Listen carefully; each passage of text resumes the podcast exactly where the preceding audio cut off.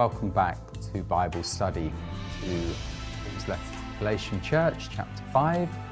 Welcome back, John. Thank you. Welcome, Derek. Thank you. Um, chapter 5, verse 5. Derek, you're going to read. Very for good. Up to verse 12. Up to verse 12. I'll pray. For we, through the Spirit, eagerly wait for the hope of righteousness by faith. For in Christ Jesus neither circumcision nor uncircumcision avails anything, but faith working through love. You ran well. Who hindered you from obeying the truth? This persuasion does not come from him who calls you. A little leaven leavens the whole lump. I have confidence in you, in the Lord, that you will have no other mind, but he who troubles you will bear his judgment, whoever he is. And I, brethren, if I still preach persecu- um, circumcision, why do I still suffer persecution? Then the offense of the cross has ceased. I could wish that those who trouble you would even cut themselves off. Thank you. Let's pray. Thank you, Lord, again for your word, for the, the depth of passion of Paul. Thank you, Lord, for the truth that is coming through these uh, verses that we're taking care to, to cover. And Lord, we pray that you'll speak through our words and that all those who are tuning in this hour will hear from you, not from us. We'll give you all the glory in Jesus' name. Amen. Yeah, so sort of last week, you know, we, we talked about circumcision not having value or, or, you know, Christ not having value if you're circumcised. And then we got this verse six, if I'm not jumping ahead, which I'm sure I am because I always do. It's saying that neither circumcision or uncircumcision has value Yeah. in the context. We didn't quite finish verse five, did we, last week? Yeah, I mean, he, that, he, he, he's talking on the issue of circumcision, but as we said, circumcision, from, from the point of view of, of the context in Galatia, is connected with the keeping of the whole law. And so he's, he's dead against them doing, being circumcised because he knows that that's the, the, the outward sign that they are now committed to law keeping to try and justify themselves mm. In, in obeying the teaching of these legalists. And he knows that that is the spiritual death trap, you know, for their spiritual lives. And um, so now he is describing, he's beginning to describe now, and he'll do more in chapter 5, of what, what is the Christian life all about? Is it about doing these outward rituals? You know, is that being circumcised, not being. And he basically says it's not about these externals, really. Not, not the basis of it, not the heart of it. There are things we do outwardly, obviously, but the basis of the Christian life is our relationship with the Lord. Mm. And so he, he's talking in these two verses, 5 and 6. First of all, he's talking about the Spirit and Christ Jesus. It's all about our personal relationship mm. with Him. And he's talking about the big three, you know, faith, hope, and love. Yeah. It, it's, it's these Pick them spiritual out. dynamics. Yeah, just pick them out. You know, faith, faith hope, and love in, in this uh, passage. particularly faith. He talks about through the Spirit we eagerly wait for the hope of righteousness, that That's for right. the hope, So of that's hope, faith, and love. and then by faith, Yep, and then he connects faith and love together in Yeah. the next verse. that's right. And the, he's saying, I'm talking about a faith that works through love. Yeah. And, and so he's saying, what really matters is faith, hope, and love. Yeah. It's, it's our relationship with God, who, who is spirit. And these, these outward thing of circumcision in, in themselves isn't, isn't important. Um, and so it's a wonderful description of, of the, the Christian life that we should enter into. Once we're justified by faith, Yeah. we enter into a life of faith, of reality of the Holy Spirit Yeah. and, and the grace of God. And I love his description, for example, he says, through the Spirit, inter- Yeah. which is interesting. It's through the work of the Spirit in us that, that we, uh, well, he describes, we eagerly wait for the hope of righteousness by faith. Now, it, it's a life of faith, but the way he describes it is in terms of waiting. And, and we're talking, we did talk last time We about did right, that, right at the end. I sort of I sort of shoehorned in Yeah. a little bit of Romans eight, and John, you jumped up out of your seat when we talked about the glory, the glory of God. Yeah. Yeah, And certainly the hope of righteousness, let- let's talk about the word hope first, elpis, is not like, oh, I hope it's going to be, re- uh, it's going to be sunny tomorrow. Yeah. It's not wishing. It's a confident expectation of what God's going to do uh, based on our faith. And so, Could I, could I throw in because I read from Romans eight la- last week, but in Romans five, I mean, it, we're talking about Galatians five, but in Romans five, you know, therefore, since you're justified by faith, you have peace with God through our Lord Jesus Christ, through whom we've gained access in uh, by faith into this grace in which we understand. And and then he says, and we rejoice in the hope of the glory of God. So it's there as well. It's sort of re-emphasizing. Because we're justified, we rejoice. John, come on. Um, I, I thought you were going to say something. No, no, no. I, I, I was just agreeing. I was Yeah. agreeing with you. This hope, uh, this certainty, this Yeah. uh, certain expectation is spot on, and it's important to stress that point because in the English language it o- often means more wishing, doesn't it? Yes, But that's exactly. not what it means in context at all. And, and also in that same passage is, and hope does not disappoint us because God has poured out his love into our hearts by the Holy Spirit. And So it- it sometimes hope is used in the sense of that which is hoped for. Yeah, So in that passage, it's the hope of the glory of God. yeah, So that is what we're hoping for. That's what we have assurance, yeah. faith assurance that we are will be glorified. Mm. We have that hope based on our justification. And in here it's talking about the hope of righteousness.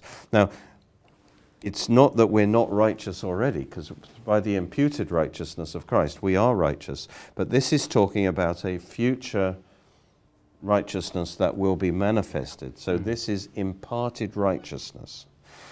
Now, we said last time, this certainly is fulfilled by our glorification, the hope of our perfected righteousness that we will eventually have.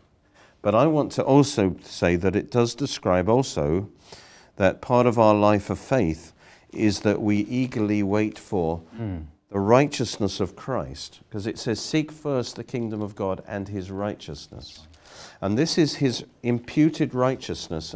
We call it love. I think it's pretty much the same thing, because love is the righteousness of God. Love is his righteous character being expressed in our life. It's lovely. And so we desire that love of God, that righteousness of God to be manifested in our character, in our life.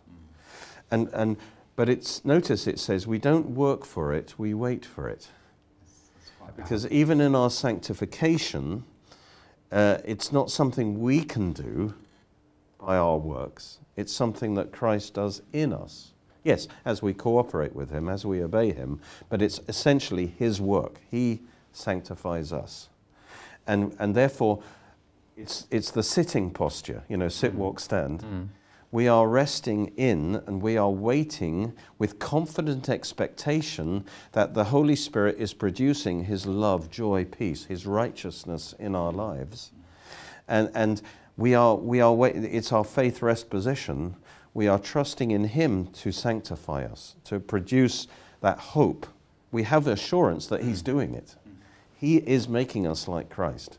And we rest in Him, and that, then our flesh gets quiet because we've given up trying So to I- manufacture righteousness. I can hear ourselves. sort of echoes of uh, monasticism. You know, there is an element of it where they they're quiet before the Lord. You know, not you know, it's like a different way of life to the one that we, you know we're very Western and you know systematic. But there seemed to be an element of resting in Him. What's the difference, oh, John? Well, I, I mean, I, monasticism, in the sense that they're shutting themselves away from the world and perhaps committing themselves. It's, it's not bad I, at all. But you, again, you're back to heart motive. Is, is, is your purpose to shut yourself away from all the distractions of the world and just commune with the Lord? Well, that's fine. Um, what are you going to do if the Lord says, I want you to go out here now, I want you to throw off your monk's habit and do something else? Are you willing to do that, or have you sold out to monasticism? It's, it's, all, it's back to obedience. There's nothing wrong with it in itself. There's a lot to be said for taking time out, going away, and shutting yourself, and spending time with the Lord. In fact, those people, I, I know a number of people who who are not Roman Catholics, but they've gone to um, uh, monasteries or whatever because it's a lovely place to retreat. I've, I went to one myself um, at uh, Douai, you know, near Reading. Mm. Um, and you know, it's, if they if they don't talk, if there's silence, you know, during the day or silence all day, if there's a silent order, that can be wonderful. You know, you just you can't. You can reflect just, on. Yeah, and people God's have had tremendous experiences of Lord in that, uh, the Lord in that silence. So it's it, it's neither one thing or the other. It's again, it's your heart, it's your relationship with the Lord. And if you want to spend a period of time away from the world in a sort of monastic environment, that's fine. Yeah. But if you're committing to it for life, I'm not saying it's wrong, mm. but it might be wrong. Yeah it's again, it's all not particularly biblical, is it? No, just, it's not particularly biblical. No, just sort of triggered by this idea of waiting. You know, and in prayer, we're always anxiously trying to do something. Yeah, you you have to hold verse five and six together. Yeah, yeah, I think so. Uh, and th- and we we talked about this before. We have to learn how to sit in the grace of God. We have to, which is the waiting part, because this is acknowledging that ultimately God has to do it. But it's waiting with expectation and assurance that He is working. But notice, and it says, so by faith we wait for the hope. All right, so, so faith creates this faith rest that we enter into, creates an assurance, and we're trusting in Him to do it. But notice also, it's faith working through love. Mm. In other words, it's a genuine saving faith where we're resting in the grace of God will, will be expressed naturally by love. Because our faith is connecting us to the source of love, to the fountain of love. The Holy Spirit is, is the fountain of life within us. So when we do rest and trust in Him, in yeah. Christ in us, it will issue forth in love if it's a genuine faith, if it's a genuine saving faith. We are now connected to love. Mm. And therefore, it will issue forth in love. So we won't be sitting around in a monastery, you know, yeah doing nothing else. Not that's I'm not attacking that, but I'm saying they're quite industrious. Funnily it, enough, it will issue forth in a life of love. Yes, and and the, there will be obedience. There will when you love God, you you want to obey Him. You want right. to please Him, and and that will be evidenced. Mm-hmm. Uh, and so his description of the Christian life it begins with waiting, trusting in the Holy Spirit, but it issues forth in love, in obedience. Because Jesus said, If you love me, obey my mm. commands. So obedience is the expression of our love for the Lord. It starts with the love. And, and the proof that we have that genuine faith is that it will show itself. Not that we'll be perfect, no. but that, that there will be signs of life. Again, it's the outworking of the love which He's put within us. Exactly. Um, as, as uh, you know, it's you know, the obedience is from faith, not sort of faith drummed up through yes. your through your obedience. We understand He's the source of righteousness. Yeah. So we wait for the hope of righteousness. We, we understand we're waiting in Him to produce that righteousness in yeah. our life. But, but that righteousness will come, it will flow, and, and we need to obey and, and li- walk that out. Um, it's faith that works through love. And he, and he says, that's the only thing that counts. Again, he's, he's very exclusive, isn't he? You know, you can't have circumcision and, yeah. and as it were, saving faith. You, you, you, and you also, you can't, the only thing that counts is faith expressing itself in love. Exactly. He said this is a red herring at, at the very least. You know, you're getting into circumcision, all this. And, and he goes on and he says, You ran well. You know, you mm. were doing well. You, you, were, you were walking in love. You yeah. know, you, you had this assurance of your salvation and, mm. and you were walking in, and, and God's this is love verse was working 7. in your life. You know, you were running Yeah. a good race. You ran well. Yeah. Who hindered you from obeying the truth? And Yeah. so, the Christian, we're talking about sitting. Got to jump in, oh, John. Yeah, I will. I Yeah. will. Don't worry. yeah, I'll just quickly say Yeah, this. We, he's talking about s- s- sitting, resting, hope, waiting, trusting in Christ to do it through us, but at the same time, we walk it out. And notice how he defines running well Yeah. It's obeying the truth. Mm. See, whenever we accept the truth of, of God's grace for us, and now we start living our life in line with that, we start obeying the truth. Every time we take is, is like putting one, one foot in front of the next. We steps of obedience. We're obeying God as He as He works within us, and that's the Christian run. That's the Christian. I get, I get an impression when he talks about the race of famous races in the Olympics that I've seen, where yes, you're running in your lane, or let's say it's the 800 meters, because you, you, you, you're not running in your lane. Um, you, you, they all sort of bunch up, and then they, after whatever 50 meters, they all join that lane. But you can be running your lane, and then someone cuts in on Yeah. you. Um, and they even use the term in the NIV. You know what? You were running a good race, and then Steve Ovett sort of barged his way, elbowed his way in in front, and then you're you're completely you've lost your orientation, you've lost the lane. You know the end of the race. You're just you've you've lost the plot. There is that danger, isn't it? That someone else can come in and you can lose your focus. You know that um, it is, um, as it were, a justification by faith alone, uh, but someone comes in and um, upsets your, Yeah. your footing. Yeah. yes. Yeah, very much so. Yeah, yeah. Um, I, I'm, I, I'm intrigued that Paul, in this passage, particularly on circumcision, doesn't refer to circumcision of the heart, which is the replacement for the circumcision of the body. So there is a circumcision, but it's a spiritual circumcision, and it changes your stony heart to one that's soft and tender with the, with the law of God written upon it. Yeah. Uh, so you now obey the law out of love, not out of a legal obligation to do so. It's quite different. Yeah. He doesn't refer to that. No, obviously he wasn't inspired by the Holy Spirit to do so, so I can't criticize him. yeah. But it's an interesting point, and it's also important for us to understand that our hearts have been circumcised. Yeah. They have, in some way, been cut by the Spirit of God uh, in such a way that, you know, seals our covenant relationship. And and um, you, you, you, you can only ever have one heart. well, even forget the days of implants, and Yeah. but um, you can only. But it is a work of God, isn't it? It's- Circumcision of the heart by the Spirit is really is not something you can drum up. No, it changes you. It's part of the, your identity as a new creation. And uh, most of us, I think, will have identified that we were different. Something changed in us. Yeah. Um, yes, you can you can be as we, we had the analogy of you know the Yeah. seed falling on the wrong ground. You know you can be on that race and and you it's good seed, and you've you've had a good conversion. Yeah. And you're on track, and then someone knocks. and then you hear a bit of bad teaching. You hear a bit of bad teaching and you're thrown, uh, um, and there's no counterbalance, and you get sucked in. And that happens to lots of people, doesn't it? Um, but you know, what's the point in circumcising the flesh if the heart's already been circumcised? It's redundant, mm. totally redundant. Good point. Mm. Yeah, exactly.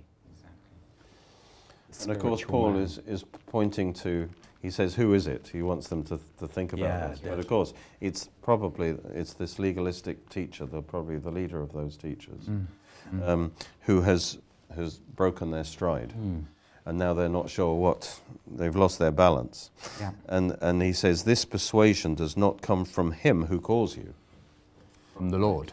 from the Lord. In other words, this, the origin of this interruption in your spiritual life of legalism is not from God, although he claims to be from God. It's satanic. And it relates to chapter 1, verse 7, which says, um, or is it verse 6? I marvel that you're turning away so soon from him who called you Yeah. in the grace of Christ Yeah. to a different gospel. So he's saying it's God who called you into grace. And now, this other one who's calling you out of grace, as it were, Yeah. it can't be God Whoever it is, they are not speaking from God, he's saying, because God called you in grace. And so whoever's doing this to you, is not from God, because God doesn't contradict himself. Yeah, it's again, there is no universalism with the gospel. There's just one one way of salvation. That's right. There's one God, one one Lord, one faith, one baptism. You know. And, th- and then he warns, well, uh, the, he warns that this, the, this thing is dangerous. A little leaven. Yes, he does. That's why he's, Leavens he's so the whole lump. strong. Exactly. Yes. So that's in verse nine. Um, This is the yeah. danger. Why? Why is Paul so passionate? Because he knows that one little Yeah. little chink in the armor, and you're going to be flawed. This Another is- analogy. This is the danger of false teaching. Yeah. Yeah. It, first of all, it could spread to the whole congregation, which it was doing. But also, it, you could think of it like this as well. It's like, well, what's the big deal, Paul? I'm ju- just talking about being circumcised, little. Yeah. operation. Yeah. Why are you making such a fuss about, you know, this? Well, there's no, no harm in it. But he realizes it's the thin end of a wedge. It. And if you open the door to the principle Mm. of, you know, of circumcision, it represent what it represents. It's, it's going to lead Funnily enough, it's exactly like blown legalism. sin. You know, just that little bit of sin, Mm. and you know, and you take that, oh, it'd be harmless, just a little white lie, that's okay, and you know, just and the, and the devil just entices you with little things. Yeah. Um, I remember um, David Watson used to come to our school with a mission, and uh, from St Michael's the Belfrey in York, and um, and they did a sketch, the sketch of the chocolate box. Do you remember that? Um, it was a great little mime of um, of this was Phil Potter and you know the the a drama group. Um, you know they start with oh they just have a little taste of the chocolate in the box and then they have a bit more and then a bit more and before you know it they're actually climbing into the box.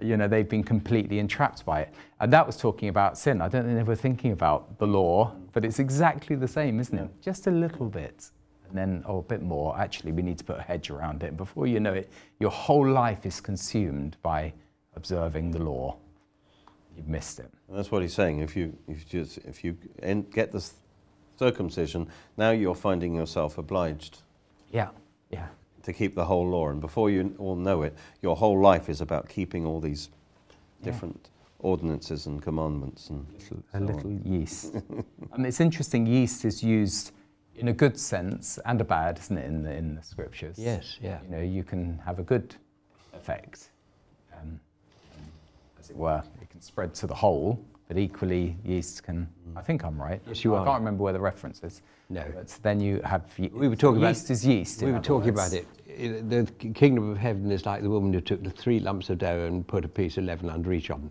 that, which is the exact opposite of this. yes yes but it is yeast is it, uh, Yeah. that Yeah, it Jesus has would that also effect. told, beware the yeast of the Yeah. Pharisees. It's beware used in both cases. The Herodians and yeah yeah, but it's not false teaching is not to be underestimated. No. no. it, it is dangerous and it is it spreads you know so w- you have to have an uncompromising I'm always thinking of the Stand extreme it. where where it leads, you know, with Waco, Texas or Jonesville. Yeah. You know, full, as you say, it's really deadly, dangerous. it's toxic through that's why it talks about doctrines of demons in, in other words demons know that it's effective and it winds of doctrine. Talk, the bible Yeah. talks about winds of doctrine. In other words spiritual forces are associated with different doctrines. Mm. it's either the holy spirit with the true doctrine or there are evil spirits associated with false doctrines. And therefore it's very important that, that you we stay close to the bible and, and guard ourselves against false doctrines because they release evil Mm. forces in our life if, if they're wrong, you know. And that's the yeast, you know, has this effect. Be on our So- guard. Be on our Be guard. aware of the spiritual battle over this issue. Yeah. And, and the, the, the Lord places responsibility on the teachers. You know, you, you, you need to be very, make sure you're teaching what He says. Now, of mm. course, we all make mistakes. Of course, we're all deceived. But, you know, this is major doctrinal difference from the gospel. Mm. And uh, the Lord holds them accountable. The, the, the, shepherds who lead the flock astray, yeah. they're going to have to answer to Him. Um, yeah. The Lord was very strong. The teachers of the law, you brood of vipers. Yeah. You know, it's really strong. But it's interesting in verse 10, suddenly Paul gets more confident. You know, okay. that, that actually he, he, he hasn't really expressed this before, but he says, I have confidence in you. Right. He breaks. In the Lord, that you will have no other at mind. In other words, that you're going to come to your senses. He's, he's, yeah. he's confident that God's going to reach them. Yes, he is. God's more powerful than, yeah. than all this yeah. other stuff. Yeah. And, That's and quite so refreshing, I, I, lo- I love Verse that. 10. Yeah. They're really refreshing. And I, I would, you know, just to, as a figure of speech, I, I would estimate that 999 times out of a thousand, God does reach them. I think, you know, the ultimate of what could happen falling from your grace and lo- uh, falling from grace and losing salvation is so rare yeah. as to be statistically irrelevant. Yeah. But it could happen. Um, but it's not something that happens very often. And Paul, you know, is obviously putting a marker because he's yes. establishing good doctrine. He's got he, to he is, be because it's the sheep that have gone astray, and the Lord goes and gets them, and uh, and he knows that, and that's why he can write this verse. Yeah. I am confident. He doesn't want to crush Lord, them, does he? No, no. With, with his the Lord will come and get you. It's really reassuring. So, uh, of course, Galatians is written not just for the Galatians, it's for us. us. It's, it's projected through church history, through all those who have access to read these writings. Um, so, of course, it's going to be an absolute epic, you know, the, these laying the foundations of good um, gospel doctrine. But he doesn't want to crush the poor blighters who were, who were the first recipients yeah. of it. And, and um, just another side to the confidence, I suppose, is just, if you like, natural forces. The more you struggle in your own flesh, the more you're going to be unhappy in your life. You're going to be discouraged. You're going to keep failing. You know, yeah. and there's at some point you're going to wake up and say, "This isn't working. Yeah. I need to reevaluate." You know, and come back to the Lord because sometimes it's our failure that, that causes us to turn back to Christ, you know. And uh, so there's that too. He's a very caring pastor, isn't he? You know, he's like, like a, a loving father, mm. will, will correct, you know, and discipline um, his, his son. But, you know, you, you'll see at a point where, where if you overdo it, your son loses confidence and then you want to turn and change tack and, mm, and yes. build him up. But you don't want to build him up too high because he gets too proud. So you, you know, you're, you're measuring what you're writing. I think Paul is a very caring, he's not an uncaring no. teacher, is he? No. And he also, uh, the other side of it is, you know, God will judge the false teachers. Yeah. You know, but he, he who troubles you and, and uh, shall bear his judgment, whoever he is.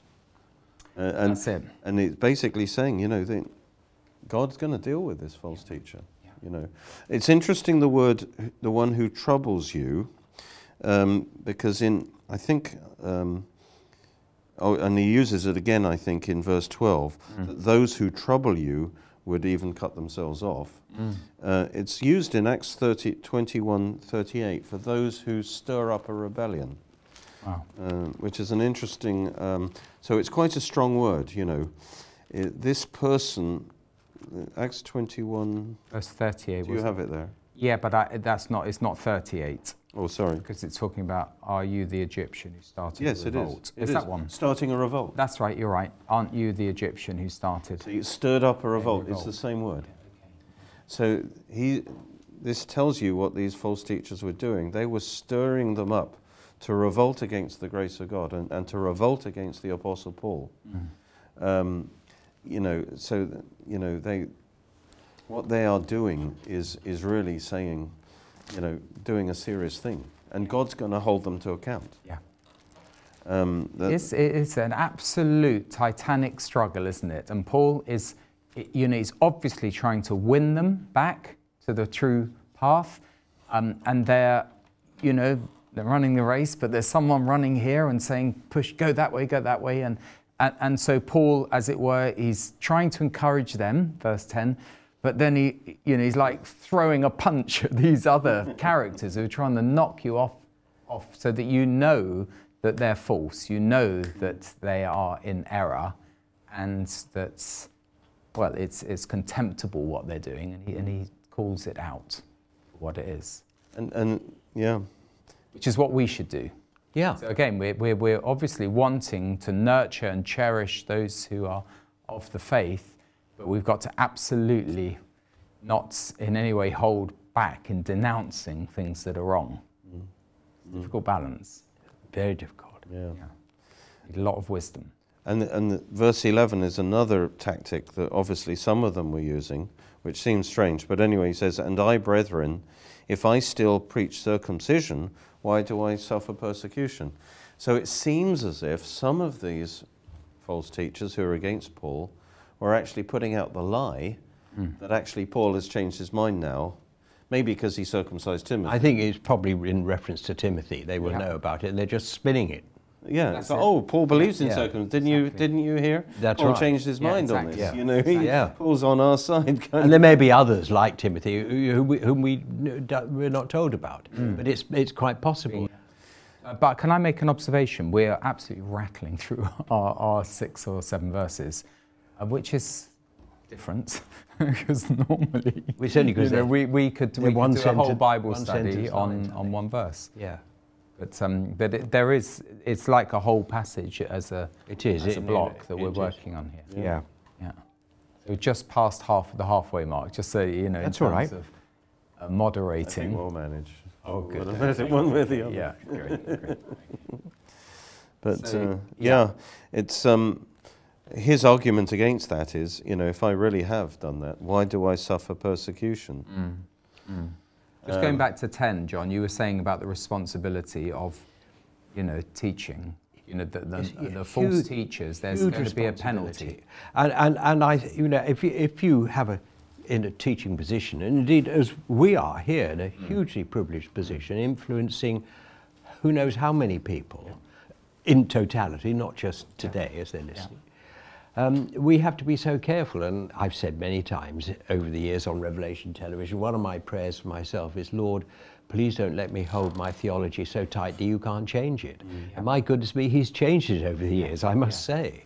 Uh, I think it's, you know, I'm making no shout for myself, but I think if you are teaching, you need to have that tender heart. Recognize that you might have got some things wrong and be willing to allow the Lord to put it right. I think it's so important. Don't become entrenched in, in especially in vagaries. You know, stuff that uh, one huge huge danger in Bible teaching, and I, this is not original. I, I heard R.C. Sproul say it. R.C. Sproul um, is when we take the implicit and use it to contradict the explicit. Very And so when you, you know, that, that is so important. And, and, and whether, uh, I don't want to get into a, a, a discussion about predestination, Calvinism or anything like that, but you know, we, we, we have talked about being uh, um, chosen in Christ before the foundation of the world.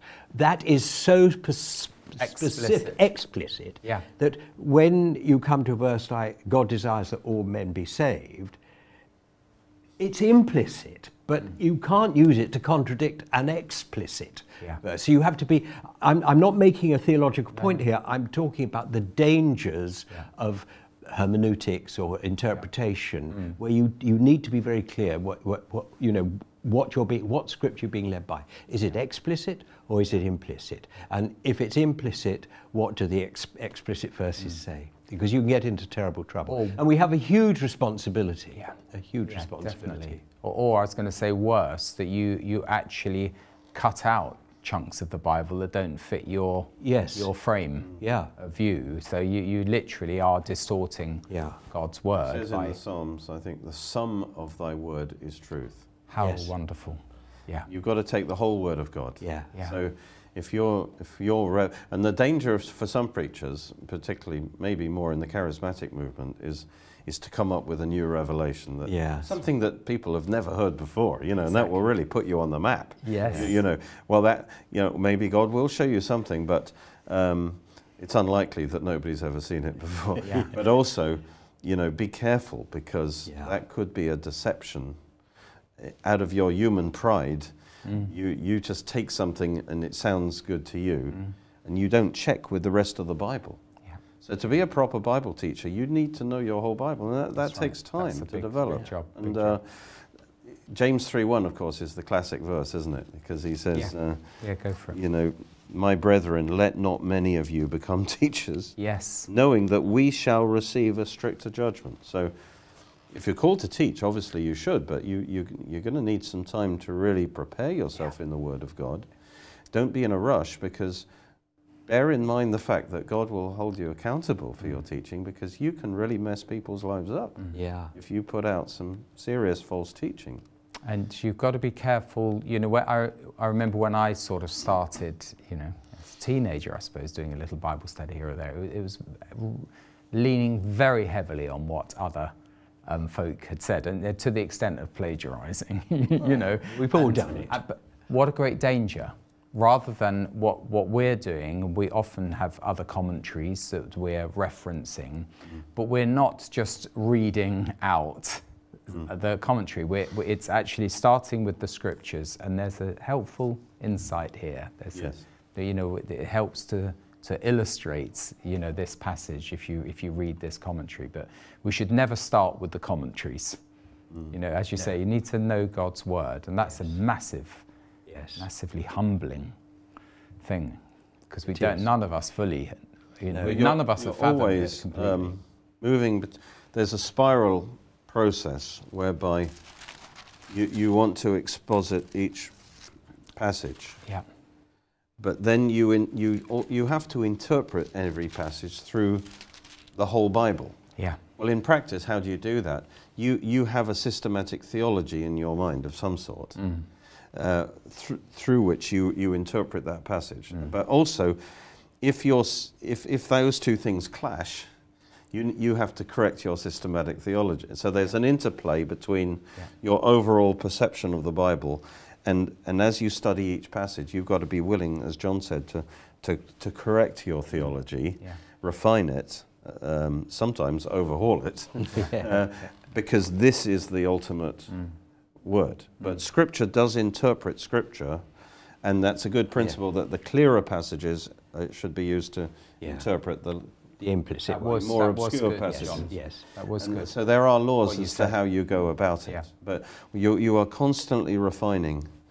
Um, But the, the, the, the theology. im- im- importance of exegesis, what is the scripture saying, rather than eisegesis, me imposing on the scripture right. my, my frame. Yes. That's the great danger. Yes. A- And of course, attitude of the heart again. You know, that's why it says there's, there will be a penalty for those, those who are throwing you into confusion, those who are kicking you, deliberately kicking you off your step, Yes. you know, and diverting you from the truth. There's a big penalty. Uh, coming back to teachers again and what James said, and I think James probably had in mind what I think it was Ezekiel said. Was it Ezekiel that taught? I think it's Ezekiel. Um, uh, now, uh, um, Martin Luther would say that J- J- James, James didn't really know the gospel at all. Yeah. I think he, that, uh, that, that, that wretched Jacobite he used to talk about. Um, but, but, but uh, you know, he it, perhaps Which is Hebrew for there James. is- yes, it, it, he just has a turn of phrase, which, which is, uh, and he's writing to his own people, of course, in, in, in their own language. It does sometimes see, d- appear that uh, James doesn't really understand grace, and perhaps he didn't really understand it very well. We're all different. But coming back to our responsibilities as teachers, we, we might be wrong, but we try to be right, which I think is a very different thing from taking a false doctrine, knowing it's false, um, and, and perpetrating it like these Judaizers were. I, I, did they know it was false? Yes, they must have done. They were just flying in the face of this revelation of who the Messiah was. but I think they were deceived themselves. Yes. Yeah, I think But so. They, were, they are accountable because they are. Their motivation, I think, was pride. It's Yes. Self yes. self promotion. Yeah, that's right. so That's that. Yeah, that's really the point I'm making is that they were deceived, um, and we're all deceived to some degree. But it's And a great it's such a willful deception. I, that's the, what I want to say. This the Judaizers. It's such a willful deception. They have stood firm against the truth of the Messiah. Mm. which is rather different from a teacher misunderstanding or reinterpreting a doctrine and leading people astray. It's not so, uh, so much a salvation issue. Yeah. This is a salvation issue. Mm. So it's And is very, it- very Yeah, there, there are different levels. Yeah. And there are, when people are preaching a false gospel, that is particularly. s- Yeah. And, and Paul says at the start, doesn't he? Let, let them be accursed. So, so as a general rule, very bad to follow an individual, unless it's Paul. You know, it's very bad. You know, especially in the modern age. So all these It would years be like later, the Bereans. Check out the script. Check yeah, the you, script. See you these know, things. even the great Martin Luther. Yeah. Keep looking down because that's where your book is of Yeah. commentary. But he got it wrong. he got it know, wrong about of the Israel. Jews. About the Jews, he got it wrong. Um, yeah. But great, you know, Grace- one grace uh, covered him. Reformation by, you know, sorry, Yeah. justification by faith, wonderful revelation. Yeah. I mean, people are going to have their favourite preachers, no Yeah. doubt. But um, we shouldn't idolise anyone. That's right. Like, they, they mustn't, they, I, I don't even question what they say because yeah, they, they are so that's right. Uh, almighty. Elevated, yeah. We, no, we mustn't do that. Mm. Um, On the odd occasion, Paul clashed with Peter. I, Yes. I, I tend to come down on Paul's side, but you know, it, it, but yeah, n- not perfect. You know, the way he, he dealt with um, with John Mark, you know, Yeah. he wasn't he wasn't a perfect man. But on these essential elements of doctrine, don't, don't get confused. Yes. You know. uh, it's hard to fault Paul. Yeah, I, I agree. I agree. I'm, I'm absolutely But, um, totally thrown, um, taken by him. Um, so, uh, sorry, I basically interrupted because I see we were bounding towards verse 12. So you got to verse 11, Yeah. Derek. Sorry. Yes, I was hoping that we'd make it to 12 at least. I'm sure we um, will because we've got over 10 minutes left. Okay. Well, anyway, his argument is basically, you know, why if if I did preach circumcision, if I have actually converted as they're claiming, and I'm preaching the law now, um, the, why am I still being persecuted wherever I go? Because literally every town Paul went, Yeah. you know, the the the the, the Jews, the, the how can I say the Pharisees Yeah. were were out to Yeah. stir up trouble against him. And he says, Well, if I've actually come to agree with their message, how come, you know, um, I'm still being persecuted wherever That's I it. go? So he brushes off that, that lie, that obvious lie. And, and then he points out the source of persecution. Why are people so upset, you know, by this message of grace? Mm. And he says, the offense of the cross will have ceased. So what he's saying is that the message of the cross is an offense. The word is scandalon. It's an offense. Uh, 1 Corinthians 1.23 Mm. talks about the offense. Yes, Of the very much. Yeah. Why is it offensive? It's offensive to human pride Mm. because it tells me I have nothing good to contribute. In fact, all my so-called righteousness is was just deserving of crucifixion. Yeah, you know, and so it's very humbling That's right. to say I've got no goodness in myself. That, that all I can do is throw myself at the mercy.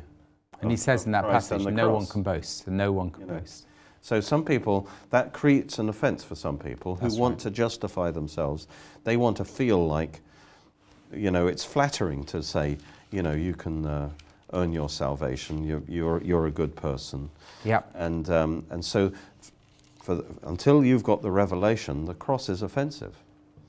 Can And- we read it? Can we just read that? You know, take a Mm. step out of, of Galatians, go into 1 Corinthians um, 1, um, where he talks about it being a stumbling block. So, um, Verse 23. yeah, ver- we preach Christ crucified, a stumbling block to Jews, foolishness to Gentiles.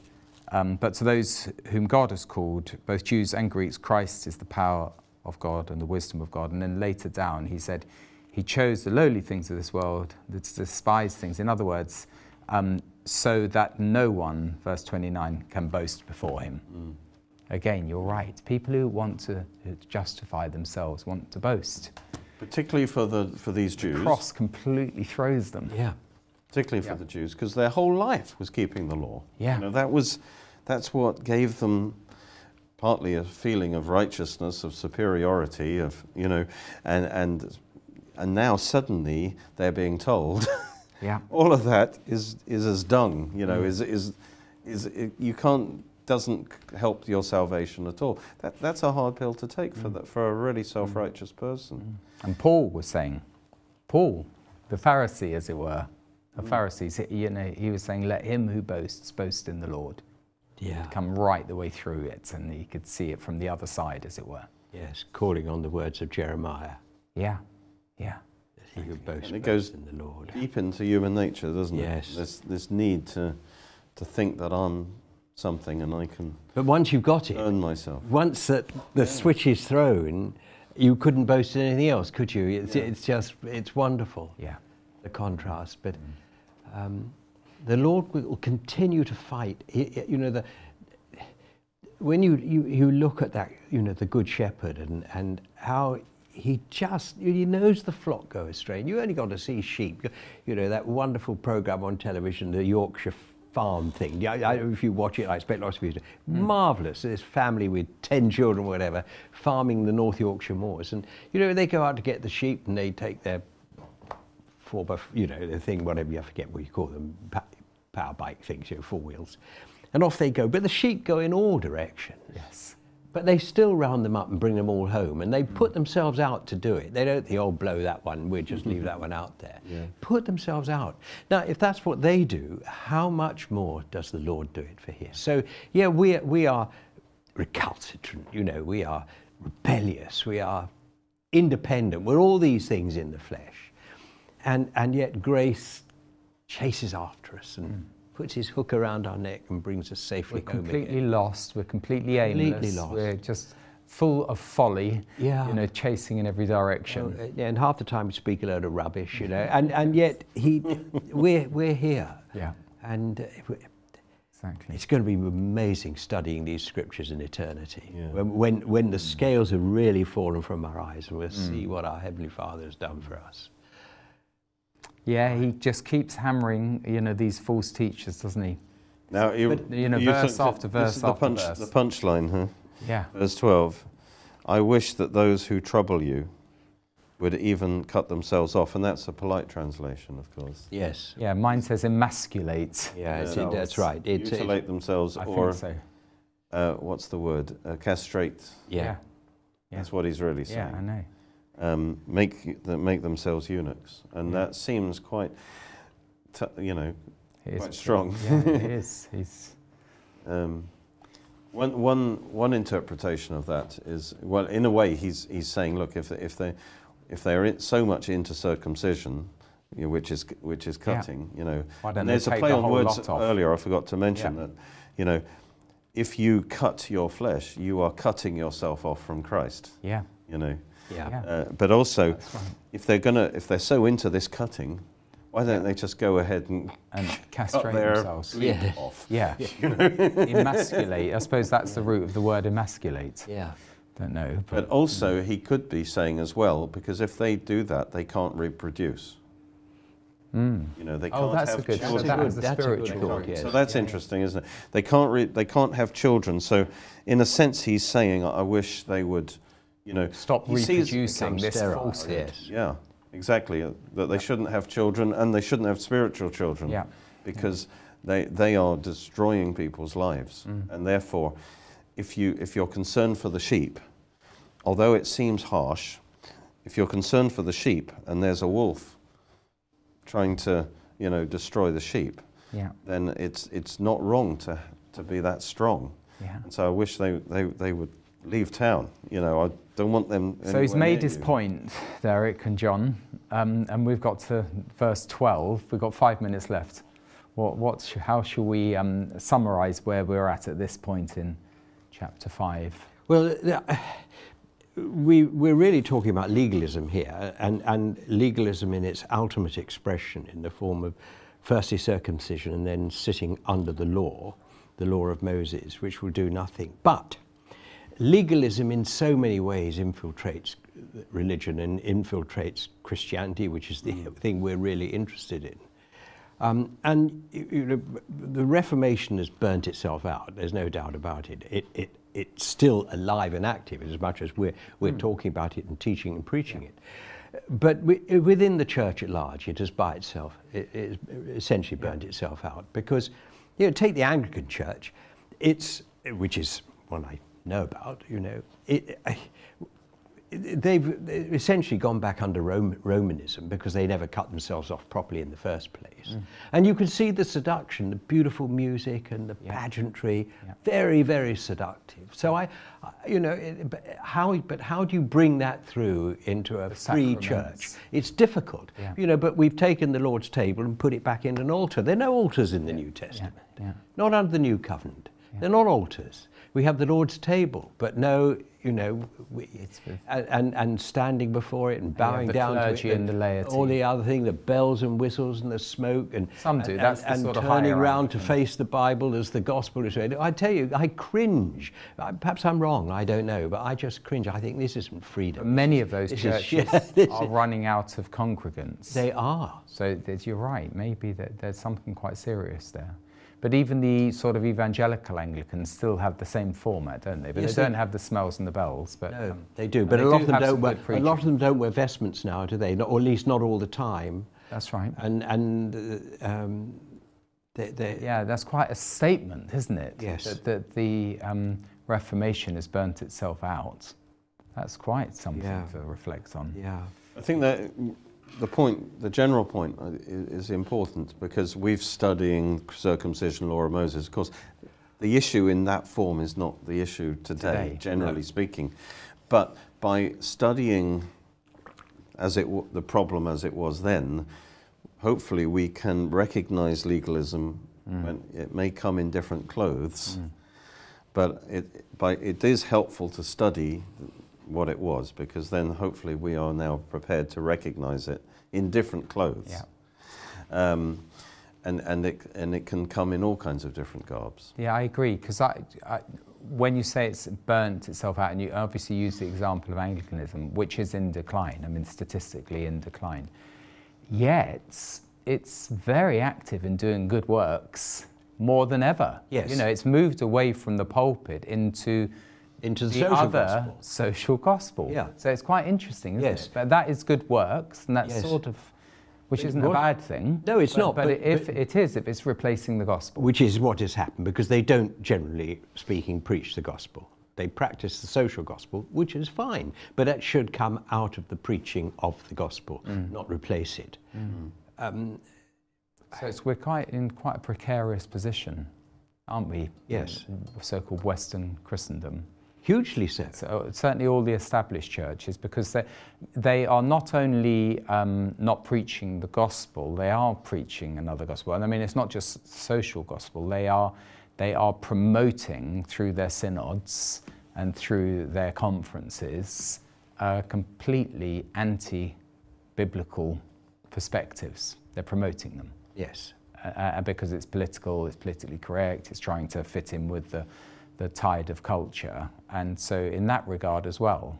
But, but I think they're trying to do it eh, in the context of all of our studies yeah. to, to, to do good. Yes. It's not as though they're not, they're not malevolent. They actually believe that it's, yes. it is good works that they're promoting. Yes, but it, of course it isn't good works that saves anybody. You know, it's the power of the, the gospel is the power of God unto salvation. Yeah. But isn't it interesting that actually the more they practice the social gospel and the less they preach the true gospel, the greater the derision in which they're held by the public at large. It is sad that as much as they try to fit in, mm. they, they can't fit in. Um, so that's that's the danger of assimilation, yeah. isn't it? You don't, you know, you never. Whereas a church preaching the gospel might make them feel uncomfortable, but it generally doesn't. They don't hold you in derision. Yeah. Yeah. Yeah.